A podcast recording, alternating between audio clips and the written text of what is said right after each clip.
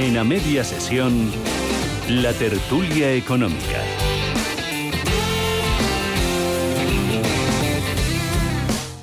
Tiempo de reflexión en el que hoy contamos con Teresa Mera, profesora de Economía de la Competencia. Teresa, bienvenida, buenas tardes.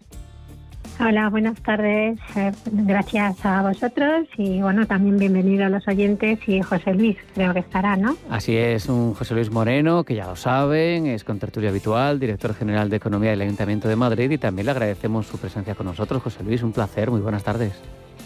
Encantado de estar con vosotros y compartir con Teresa este, este debate o este coloquio sobre economía. Este martes, además, cargado de de decisiones que se toman en el Consejo de Ministros, que al final es donde reside el poder ejecutivo. Eh, tiene dos cuestiones clave.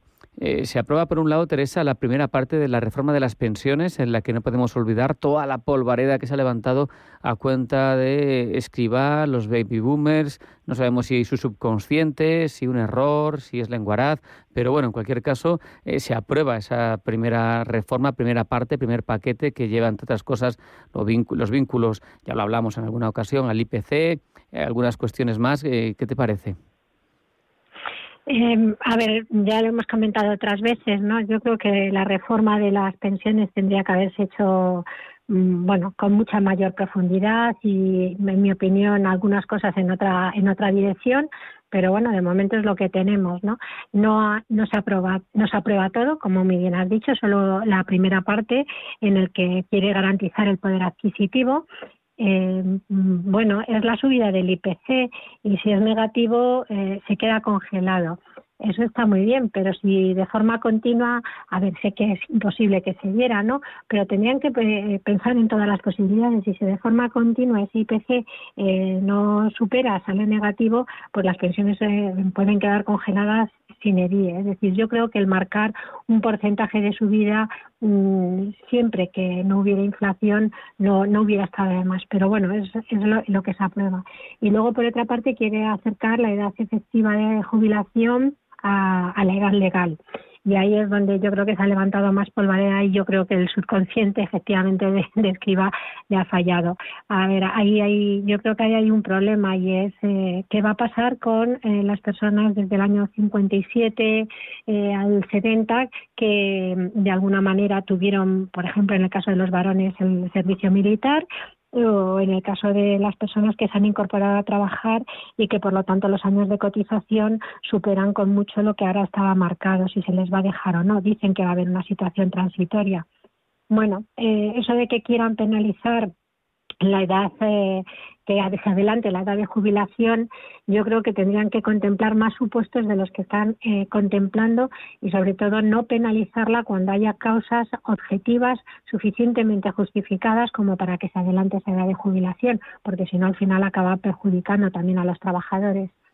Fue muy curioso, José Luis, que el mismo día de la firma tuviera ese desliz escriba, eh, la patronal sacó una nota diciendo que eso no se había contemplado en ninguna de las negociaciones, hasta los sindicatos hablaron en, en el mismo sentido. Em, ¿Fue porque tú crees eh, se equivocó, como él dijo al día siguiente, que no tuvo un buen día, o porque es el plan que tienen, que, que al final esto apechugue con ellos los baby boomers? Bueno, Escriba no se equivoca. Eh, Escriba fue sincero y lo que ha hecho el gobierno ha sido rectificarle. Eh, precisamente los, recortes de los que habla Escriba eh, son por la mala reforma. Es decir, de cuando tú reformas mal, pues al final eh, es un anticipo de los recortes. Lo que se ha hecho básicamente, como bien ha dicho Teresa, es un parche muy electoral, un parche innecesario. cargarse el factor de sostenibilidad es un error. Esto fue una recomendación de la Unión Europea hace unos años para para, en función de cómo evolucionaba la esperanza de vida y también la disponibilidad de fondos, se pudiera eh, esto tener en cuenta, porque los oyentes lo tienen que saber, por más que el gobierno se empeñe en negarlo. Eh, los únicos garantes de las pensiones es la creación de empleo y el crecimiento de la economía. Y todo lo que no sea hacer crecer la economía y hacer eh, la creación de empleo será malo para, para las pensiones se ha hecho una transferencia de 20.000 millones para tapar el déficit que había. Eh, bueno, eh, la verdad es que como dice uno, para hacer esta reforma era mejor haberlo dejado como estaba. Pero bueno, eh, a mí me queda claro que, que el ministro Escriba eh, fue sincero mm, cuando, cuando dijo que el tema estaba complicado y además nos señaló a una generación que somos los que hemos nacido en ese en ese en ese grupo conocido como baby boomers que, bueno la verdad es que llevamos eh, mucho tiempo cotizando y aún mucho tiempo apretándonos el cinturón. Entonces quitarnos del horizonte esa posibilidad de tener una pensión digna pues es bastante desilusionante no entonces bueno ellos sabrán por qué lo hacen pero vamos no no fue un error. Para mí no fue un error. La otra cuestión también relevante en lo económico que lleva este Consejo de Ministros, Teresa, es esa ley que busca hacer fijos a 300.000 interinos. Y Z eh, ha sido uno de los caballos de batalla que ha afrontado al, al, ser nombrado ministro. Eh, ¿Se hace bien? ¿Se toma la medida correcta? Porque la verdad es que a veces se abusa de la interinidad en la administración pública. E, ese es el problema, que yo creo que a veces se abusa. Es decir, es muy loable que gente que ha entrado de forma interina y que lleva más de tres años eh, o incluso los tres años, pues que ahora se seguirán en la calle. Entonces, bueno, quizá habría que buscar algún tipo de solución o arbitrar otro tipo de solución, pero también es muy penoso que eso eh, va a hacer que se, que se engrose eh, enormemente, digamos, la administración pública, cuando yo creo que lo que se necesita es un recorte del, del gasto público, mm, pero bueno, eso no, no, sé muy bien cómo lo llevarán a cabo. Es decir, yo creo que hay puestos de trabajo que en momentos puntuales se coge a, gente interina porque hay que sacar eh, trabajo adelante.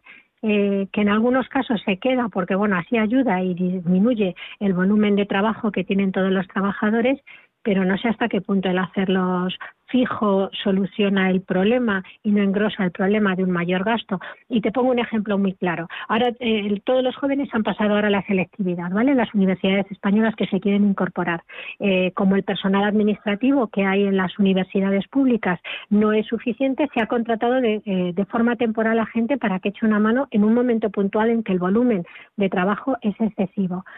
Eh, bueno, lo mismo que pongo este ejemplo, ¿vale? Con el tema de la selectividad, que es muy concreto, podría poner un montón en distintos sectores, ¿no? Yo lo voy a decir en la educación, que es donde estoy.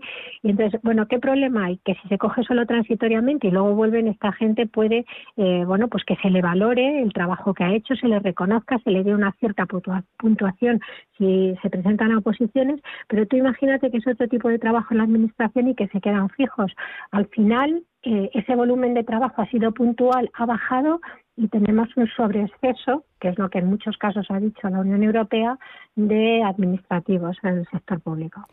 Es así, también hay cuestiones, José Luis, eh, por un lado que la Administración incumple la norma que le exige a las empresas, eh, abusando de, este tipo de contratación y, no le pasa nada, o sea, hace las reglas pero luego no las cumple. Eh, llama la atención médicos. No hablamos ya de circunstancias concretas como las que hablaba Teresa, sino médicos que todos conocemos en un centro de salud que llevan 20 años de interinos, que no tienen...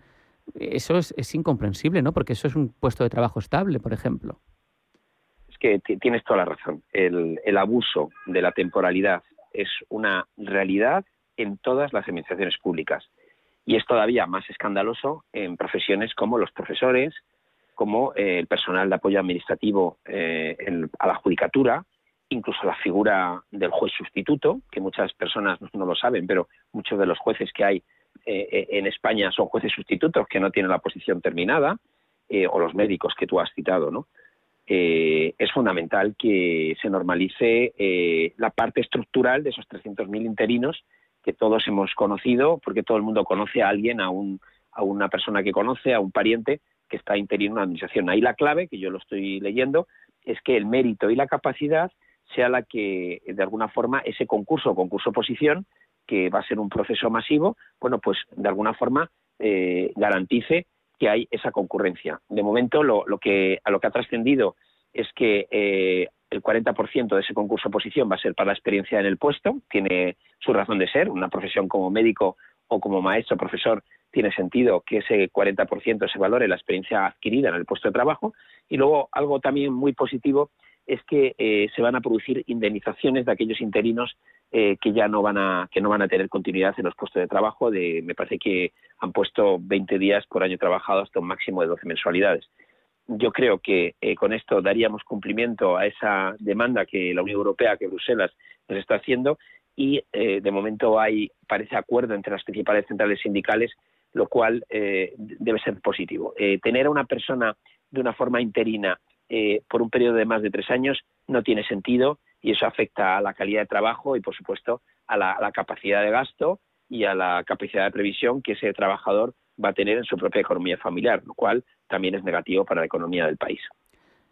Veremos cómo se sustancia al final. La cuestión es que también, como decía Teresa, va a seguir incrementándose el tamaño de la maquinaria pública, sin duda, gastos estructurales que nos van a hacer más difícil cumplir con, con, las cuentas y con los presupuestos. En cualquier caso, es algo eh, que está buscando el Ejecutivo. Ya hablábamos que se daba el pistoletazo de salida para los presupuestos del año próximo. En cualquier caso, lo que hay de fondo es una tasa de deuda sobre PIB tremenda, histórica. Y los expertos, eh, bueno, hemos visto al consenso económico de PwC, por ejemplo, pedir que, se ajuste el gasto, que se reduzcan las deducciones, en lugar de hacer como se está haciendo hasta ahora, Teresa, que es eh, apostar por subidas de impuestos para conseguir reducir esa deuda. Eh, hay, hay, hay varios caminos para llegar a lo mismo. Sí, eh, a ver, el, más fácil sería reducir eh, gasto público, ¿vale? Gasto público sobre todo que no sea productivo, es decir, que no genere puestos de trabajo, que no genere valor a la economía, que no genere inversión. Eso sería lo primero, mm, antes que incluso el tema impositivo. Eh, si esto no se hace, mm, que parece que no se está por la labor y sobre todo a la vista de ciertas actuaciones del gobierno actual que tenemos, pues está claro que la otra vía para disminuir esa deuda tiene que ser la subida de impuestos, pero la subida de impuestos en este momento y después de los eh, año y medio, dos años que llevamos con el tema de la pandemia, no sería lo más apropiado y eso es precisamente lo que dicen los, los expertos. Bueno, pues eh, intente recaudar más, pero a través de mm, disminuir deducciones, bonificaciones, eh, de eliminar impuestos súper reducidos en el caso del IVA, evite el fraude fiscal, es decir, realmente haga una buena labor de lucha contra ese fraude fiscal y, y en esa lucha de la labor contra el fraude fiscal eh, quizá estaría el que no se insista tanto como parece que quieren volver a insistir, pero es con objeto de evidentemente recaudar y tener ingresos, de volver a establecer en algunas comunidades que no las tenemos el impuesto de donaciones, sucesiones de patrimonio, porque en definitiva eso ya está grabado por el impuesto de la renta de las personas físicas. Entonces, bueno, hay que buscar otras alternativas, no necesariamente el subir los impuestos, porque al final eh, desgraciadamente la clase media, la clase trabajadora es la que acabamos pagando esa mayor parte de, los impuestos. De hecho, José Luis, hasta el presidente del Colegio de Economistas nos ha dicho, lo hemos leído en una entrevista esta mañana, que no es momento de cambios tributarios radicales. Bueno, es que no tiene sentido. Teresa, Teresa ha comentado muchos aspectos. ¿no? Primero, el tema de la deuda. Eh, los oyentes tienen que saber que estamos en el 125,3% del Producto Interior Bruto. Eh, la deuda mayor desde el año 1881. Sí, he dicho 1881. Es una burrada, ¿no? Esto en parte es por la mala gestión que se ha hecho de la, de la pandemia y de no contar con el sector privado como en otros países o en otras áreas geográficas se está contando. Segundo, eh, subir impuestos. Es un error, sobre todo cuando en la situación actual los datos, los últimos datos publicados, eh, apuntan a que está habiendo una subida del 13% en la recaudación de impuestos. Incluso estamos empezando a recaudar en algunos tributos más que antes de la pandemia, más que el año 2019. Eh, eso significa que la economía se está reactivando. Eh, hay una mejora de la economía, esperamos una subida dentro del 6,3% para España, 8,3% en Madrid. eso es importante, hay un incremento también de la actividad industrial, eh, y además eh, hay una subida ya de la recaudación porque ha subido algunos tipos del IVA y algunos impuestos como las primas de seguro y alguno otro que, han subido. Es decir, ahora, como bien dice el presidente del Colegio de Economistas, no es el momento de cambios tributarios radicales, estamos en un momento de transición. Es como, como un, gusano que se convierte en mariposa. Bueno, pues deja, deja que sea mariposa y ya cuando sea mariposa ya ya veremos qué hacemos con él. Ahora mismo es, un suicidio desde mi punto de vista. Y luego eh, las reformas tienen que ir en la línea de lo que dicen los expertos y el propio presidente del Partido Popular, Pablo Casado, que es eliminar de una vez por todo donaciones, patrimonio y sucesiones. No solamente el gobierno actual no piensa en esto, sino que la información que a mí me llega es que tenían ya previsto para este año hacer una especie de programa padre de patrimonio, pero que no lo han hecho por la pandemia, pero que ya no lo están preparando para el año que viene. Cualquiera que haya hecho la declaración de renta este año sabe que eh, desde hace un año, el año pasado fue el primero y este año es el segundo, eh, te piden mucha información sobre las propiedades que tienes, algo que antes no te pedían. Claramente, eh, ese es el Big Data de la agencia tributaria que está preparando ya el lanzamiento pues, de un programa padre para patrimonio. Como bien ha dicho Teresa, este es un impuesto que en muchas comunidades autónomas, entre ellas en Madrid, está bonificado y no tiene sentido porque las personas que tienen patrimonio ya han pagado antes impuestos por lo que tienen, lo mismo sucesiones y lo mismo donaciones. Entonces, eh, todos sabemos que en aquellos países donde lo que estás haciendo es eh, poner impuestos sobre la gente que trabaja para tener propiedades, eso afecta negativamente al crecimiento y afecta a la actividad económica. Nadie con un patrimonio razonable eh, va a irse a un área geográfica donde lo primero que van a hacer es intentar quitarle ese patrimonio año a año sin, sin, que no ofrezcan nada a cambio. ¿no? Entonces, bueno, competimos con Lisboa, competimos con, Irlanda, competimos con otros países de la Unión Europea y claramente si no hacemos bien los deberes en el ámbito eh, fiscal, pues eh, tendremos una huida de, inversores y, y, evidentemente eso será malo para el empleo y será malo para la creación de riqueza. Y a todo esto, en unas jornadas, ayer, el vicepresidente del BCE, Luis de Guindos, pedía retirada gradual de los estímulos para no poner en peligro la recuperación. Eso sí, reconocía la, efectividad, Teresa, de las medidas hasta ahora, porque ha evitado quiebras, porque han logrado contener el desempleo. Pero esas palabras coinciden con que los gestores administrativos nos cuentan hoy 110.000 empresas podrían desaparecer si se eliminan las medidas de contención y eso se suma a otros miles de negocios que ya han desaparecido. ¿Cómo se hace? ¿Cómo se actúa? Mm, a ver, evidentemente yo creo que aquí Luis de Guindos sí tiene la razón de que hay que quitar los estímulos muy poquito a poco porque si no efectivamente muchas empresas se van a ver muy ahogadas y van a cerrar. Entonces, bueno, quizás esos estímulos habría que irlos rebajando y habría que ir estudiando caso por caso de esas empresas que se encuentran en una situación difícil para ver si se las puede seguir ayudando o son empresas fantasmas o empresas pantalla de otras empresas. Eh, es decir, eso habría que estudiarlo una por una, pero evidentemente si se quitan a fecha de, eh, de 31 de de septiembre, de 30 de septiembre, se quitan todos los estímulos, eh, va a haber muchas empresas que van a cerrar porque eh, la creación que está habiendo ahora, el estímulo que está habiendo, el crecimiento que está habiendo, bueno, se va a ver mermado porque muchas empresas lo están haciendo a costa de las ayudas que están recibiendo por parte del Estado y muchas ayudas que están recibiendo a través de las líneas ICO. El propio presidente del ICO dijo que bueno que lo que había que hacer era una colaboración, como José Luis ha dicho muchas veces público-privada, seguir manteniendo poco a poco los estímulos, por lo menos hasta final de año, irlos bajando gradualmente y analizando los distintos casos de las empresas para ver bueno cuáles son aquellas que se pueden sostener en un futuro, si no la tasa de paro se nos vuelve a disparar otra vez. Claro, porque José Luis tenemos dos líneas, una la de Banco Central Europeo y, y la coyuntura global que van a ir al ritmo que marque el conjunto de la Unión, no España. Y por otro, eh, las ayudas directas aquí en España, que a su vez también dependen de Europa en, alguna medida, pero en mucha medida, pero que, tiene que atender a una desescalada, vamos a decir, de los, de los estímulos, eh, pero progresiva, ¿no? Y evitando sostener a quien no lo merezca, ¿no? Ya tenemos planes que tampoco son especialmente exitosos, algunos de los que se han puesto en marcha, ¿no? recuerdo a la SEPI o COFIDES es mejor pecar de, prudentes que por ir más rápido cargarte las empresas que, tienen ahora mismo complicaciones. Gracias a, la, banca eh, se ha ayudado a reducir el impacto eh, que, podía existir sobre las empresas.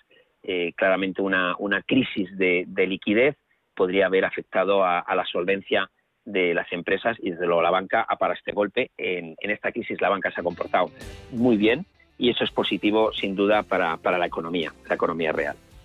Esperemos que no terminemos en la crisis de solvencia. La de liquidez la hemos, eh, la hemos solventado con esas medidas, esos esfuerzos de todos. La de solvencia eh, puede ser más grave. Eh, José Luis, Teresa, muchas gracias por habernos ayudado a entender algo más la realidad.